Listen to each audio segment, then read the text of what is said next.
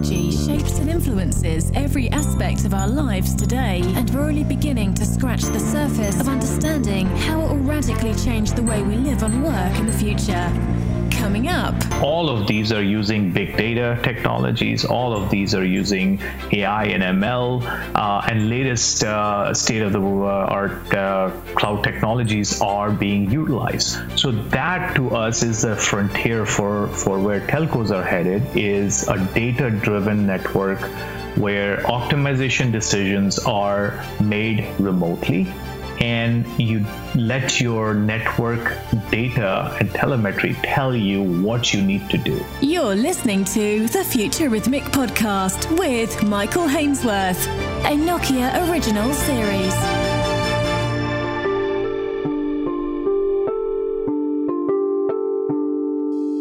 As the world shelters in place under COVID 19, demand for wired and wireless internet access has skyrocketed. But how are telcos keeping up?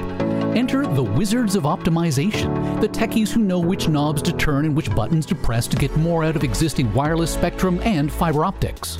We turn to Amit Mehrotra, the Dumbledore of Nokia's Hogwarts. We began by discussing the fact that 80% of wireless network infrastructure is aimed at roads. And we're all at home. That's a great place to start, Michael. So, in this world where we're all cocooned inside our home, turns out that 80% of the, the coverage that we have been building for the last several decades is, is, like you said, for built for the roads.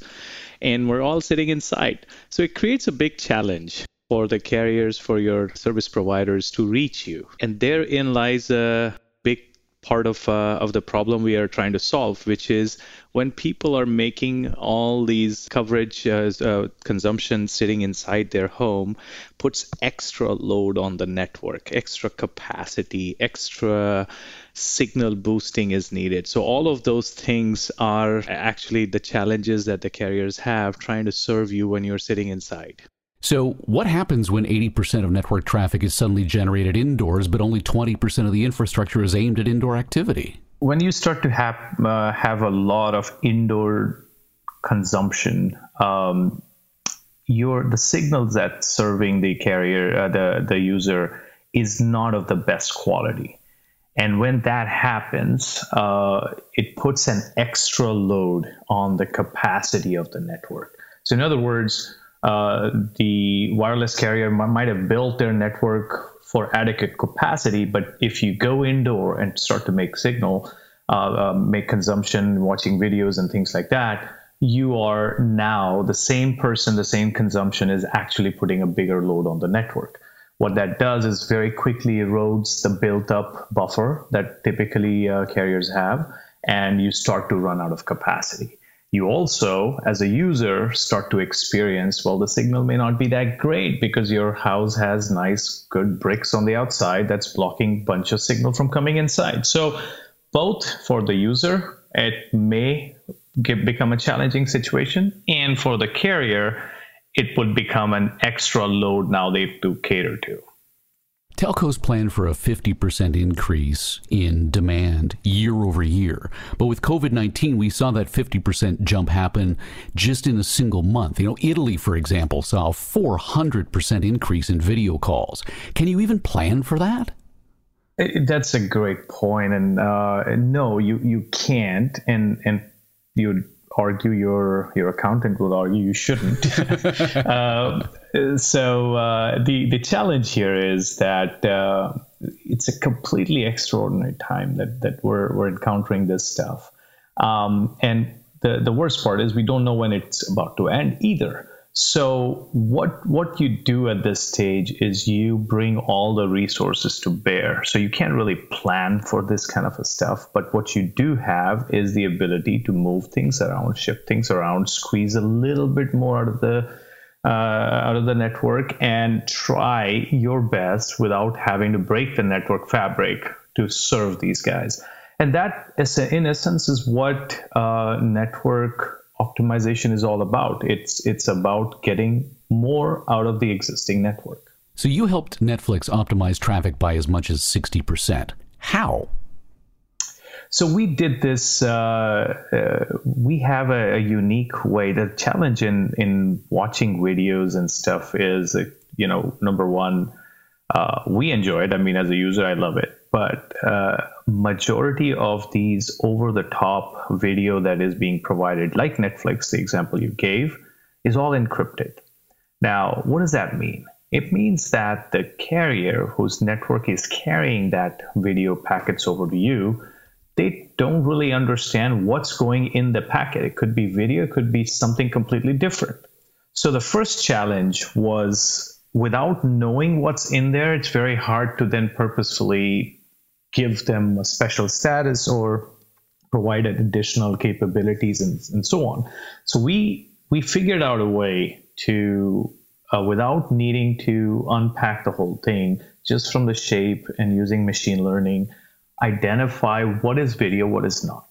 And once we did that, we were then able to start overcoming lots of little challenges along the pathways where you could tweak the buffer in one place. And if you allow the packets to go in a different size in a different uh, route, you are able to achieve a better outcome.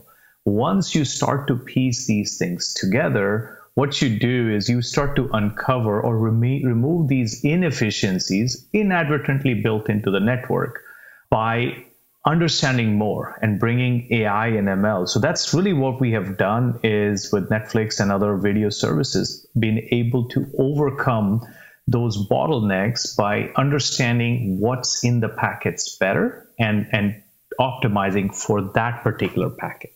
There are two types of packets, though TCP and UDP. How is optimization different between them? Indeed. Um, each packet, and in fact, once you get inside the walled garden that is the, the telco network, there is not just TCP and UDP, which is on the IP side of, uh, of the packets, but there is a whole bunch of other protocols that we have to work with. There is GTP, uh, there is signaling that's happening. There is a, there is a user plane, and then there's control plane.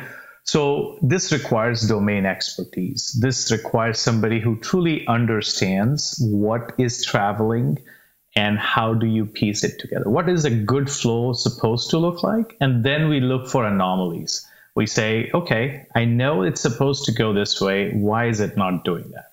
That is the essence. So it's it's definitely TCP UDP, but then it's it's also many other protocols like that inside the telco network that we try to optimize. So, a benefit of utilizing granular subscriber and application uh, awareness by being able to get into those packets is that a service provider can tailor new services based upon subscriber preferences and profiles. So, this isn't just about addressing the issues of today and the needs of today under COVID 19. The lessons learned here get to be applied to optimization for networks in the future.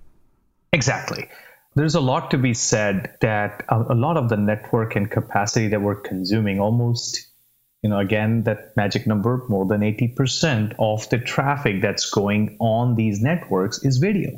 So video was kind of dear to our heart. We we understand that if we can do this better for video in general uh, with or without covid we can help the the carrier be much more efficient in their network uh, resource utilization and that is what we have been doing. And fortunately, we had some of these solutions in hand. So when we are confronted with a crisis situation like this pandemic brings in, we we can bring that out rather quickly. We have the ability to get in and uh, and optimize so that these video streams are utilizing only the resources they absolutely need leaving the rest for people to to consume voice which by the way has also gone through the roof, right? Uh, we're seeing uh, usage in vo- voice going up uh, 2x in many of the networks um, because people who are now disconnected physically from each other want to stay connected by wireless devices, and, and that is that is taking some of that capacity. So we're trying to make sure there is enough room for all of these things to happen simultaneously. When you focus on optimization, you can focus on the hardware or the software, but in both cases, it amazes me that it's rare that a technician would actually have to visit any of those areas needing more capacity.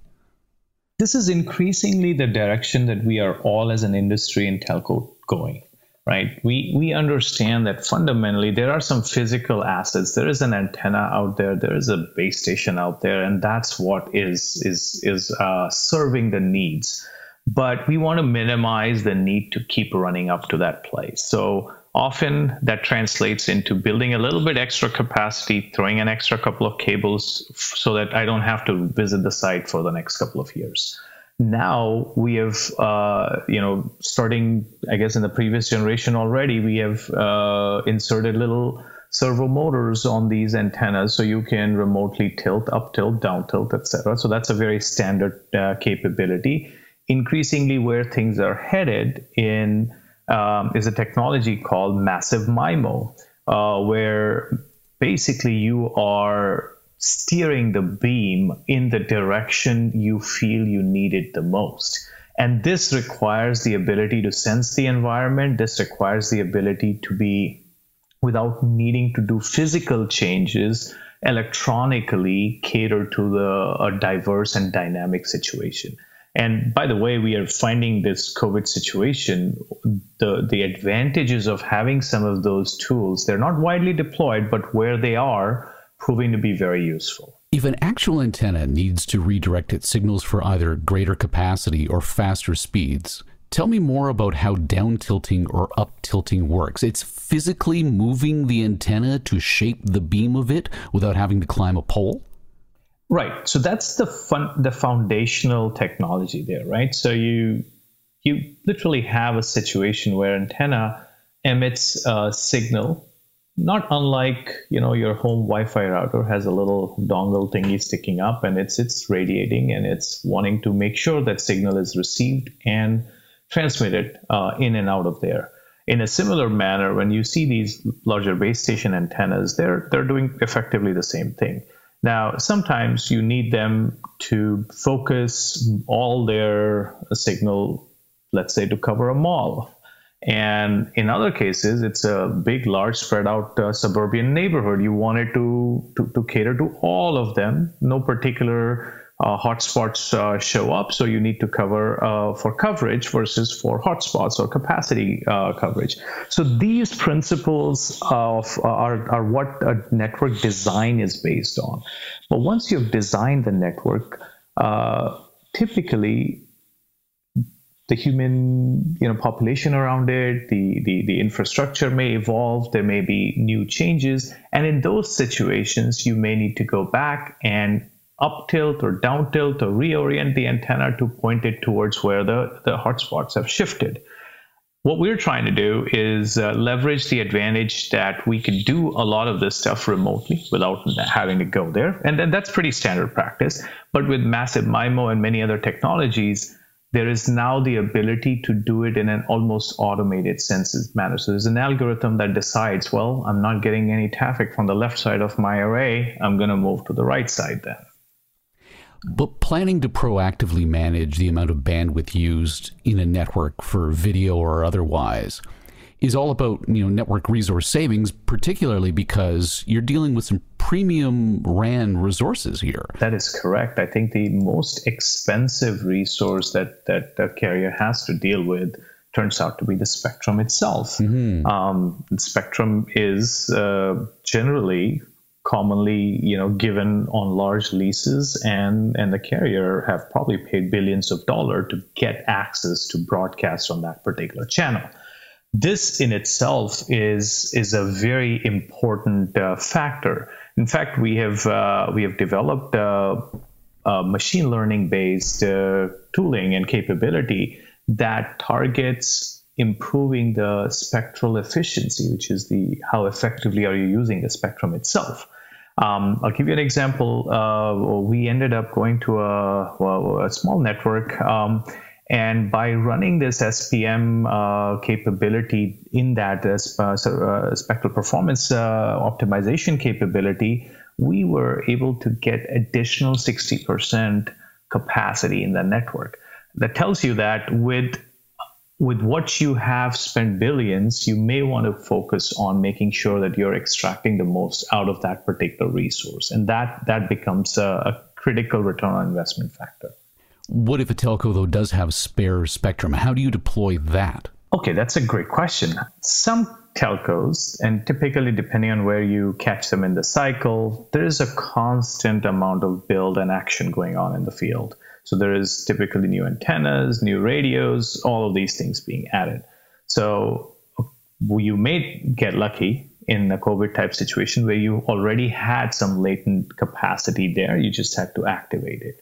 In other cases, typically what happens is you consume capacity through licenses, software licenses. So if you have the hardware already out there, I don't usually just go and, you know, expose, you know, or pull out all stops on capacity. I usually watch and see, okay, I think I need another carrier, another 5 megahertz carrier, another 10 megahertz carrier, and, and let it run its course before you turn on another license. So, one of the things that uh, we as Nokia did was as COVID started to come in, we have reached out to many carriers across the world and, and offered them the ability to have additional capacity licenses to help them in this time of their need, just so that they, if they have the hardware in place, they can leverage that. But to your larger question, you do need to go out there and have the required hardware in place before you can do that. So there is a little bit of a dependency before you unleash more capacity. What if the bottleneck isn't wireless, but at the fiber optic layer? That happens uh, all, the time. And so that's a great question we tend to see that depending on how robust the infrastructure is, sometimes even how new a neighborhood is may constrain how much fiber is serving that particular area. And that may or may not be the bottleneck. Now, if you end up in a situation where you do have a very limited amount of fiber serving an increasingly growing capacity, uh, there is no other option other than to go dig uh, dig the ground and then put more fiber.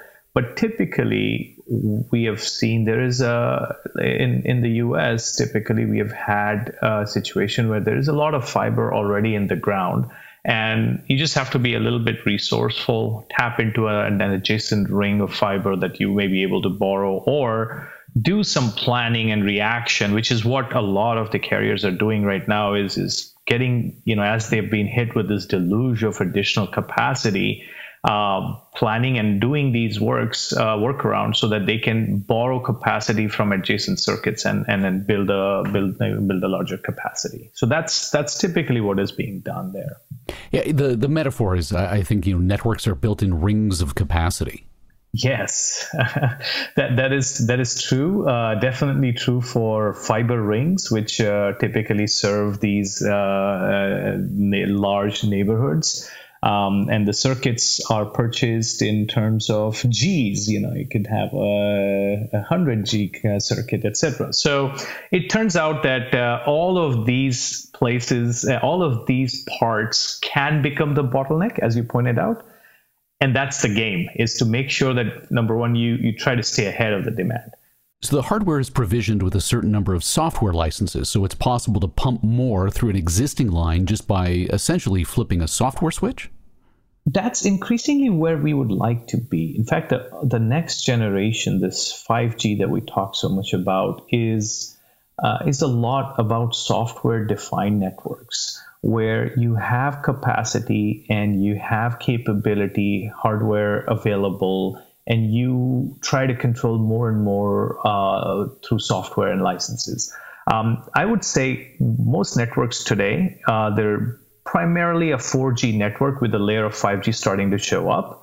Um, we are somewhere in the middle. Uh, most of the advanced 4G networks have the capability to do a lot with software licenses, uh, but fundamentally, uh, you know, the, the next generation networks will do this a lot more effectively.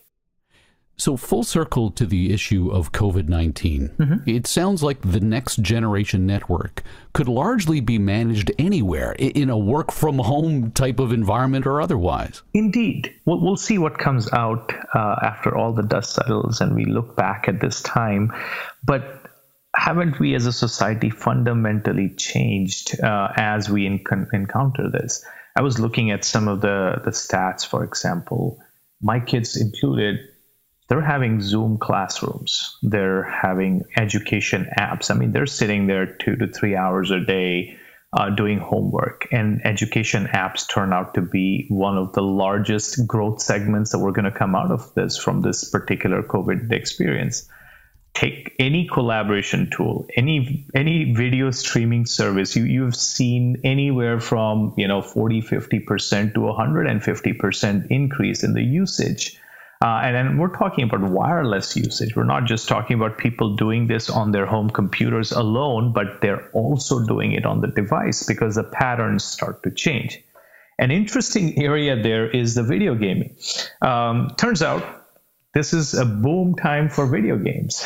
We've seen uh, close to, I, I, I want to recall the numbers here, probably 85% is what um, was uh, what, I read was the amount of increase seen in online video games on mobile devices.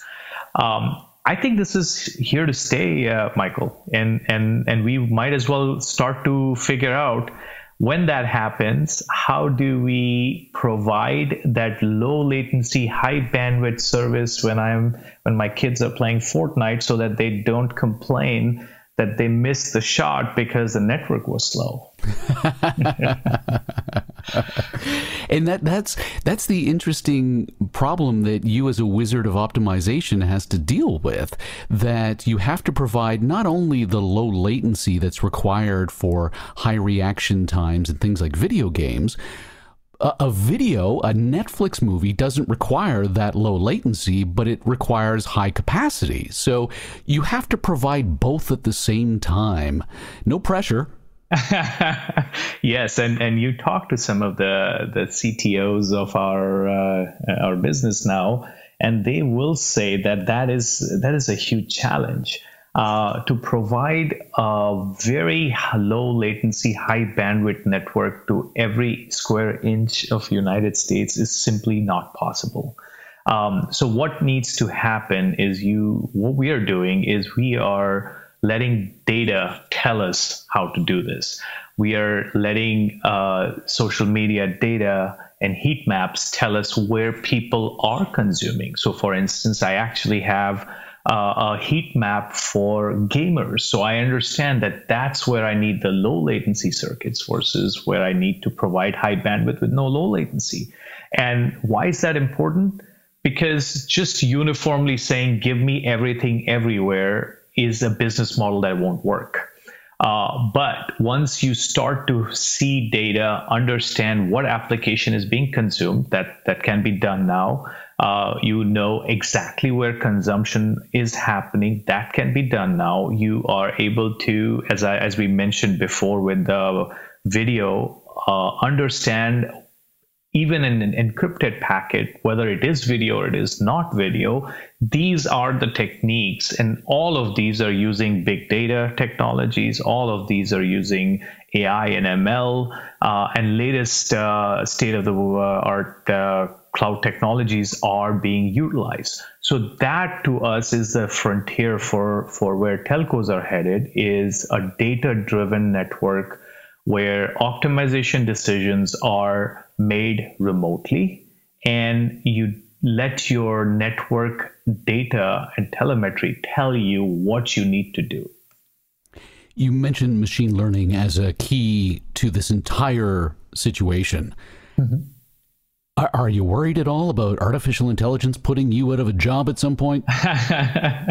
well, um, on the contrary, uh, you know, to take that uh, that phrase "wizards of optimization" forward, the wizards of optimization will be learning at their respective Hogwarts schools how to do AI and ML first. Uh, these are the tools that we absolutely need. Um, they're they're actually, uh, you know, they're going to be indispensable and, and necessary as we enter a world where IoT devices are going to proliferate. You're going to have, you know, tens of millions of devices connected. Uh, we won't be able to keep up uh, unless we embrace these new technologies, new tools, uh, le- next level of scaling. So it does we are entering into a very exciting uh, era um, uh, of 5G, of IoT, and uh, I think COVID is uh, is giving us a, a good challenge to start to see how it will all work out. See the future. Listen to what's next. Read about world changing ideas, all by visiting futurithmic.com. The Futurithmic podcast with Michael Hainsworth is a Nokia original series.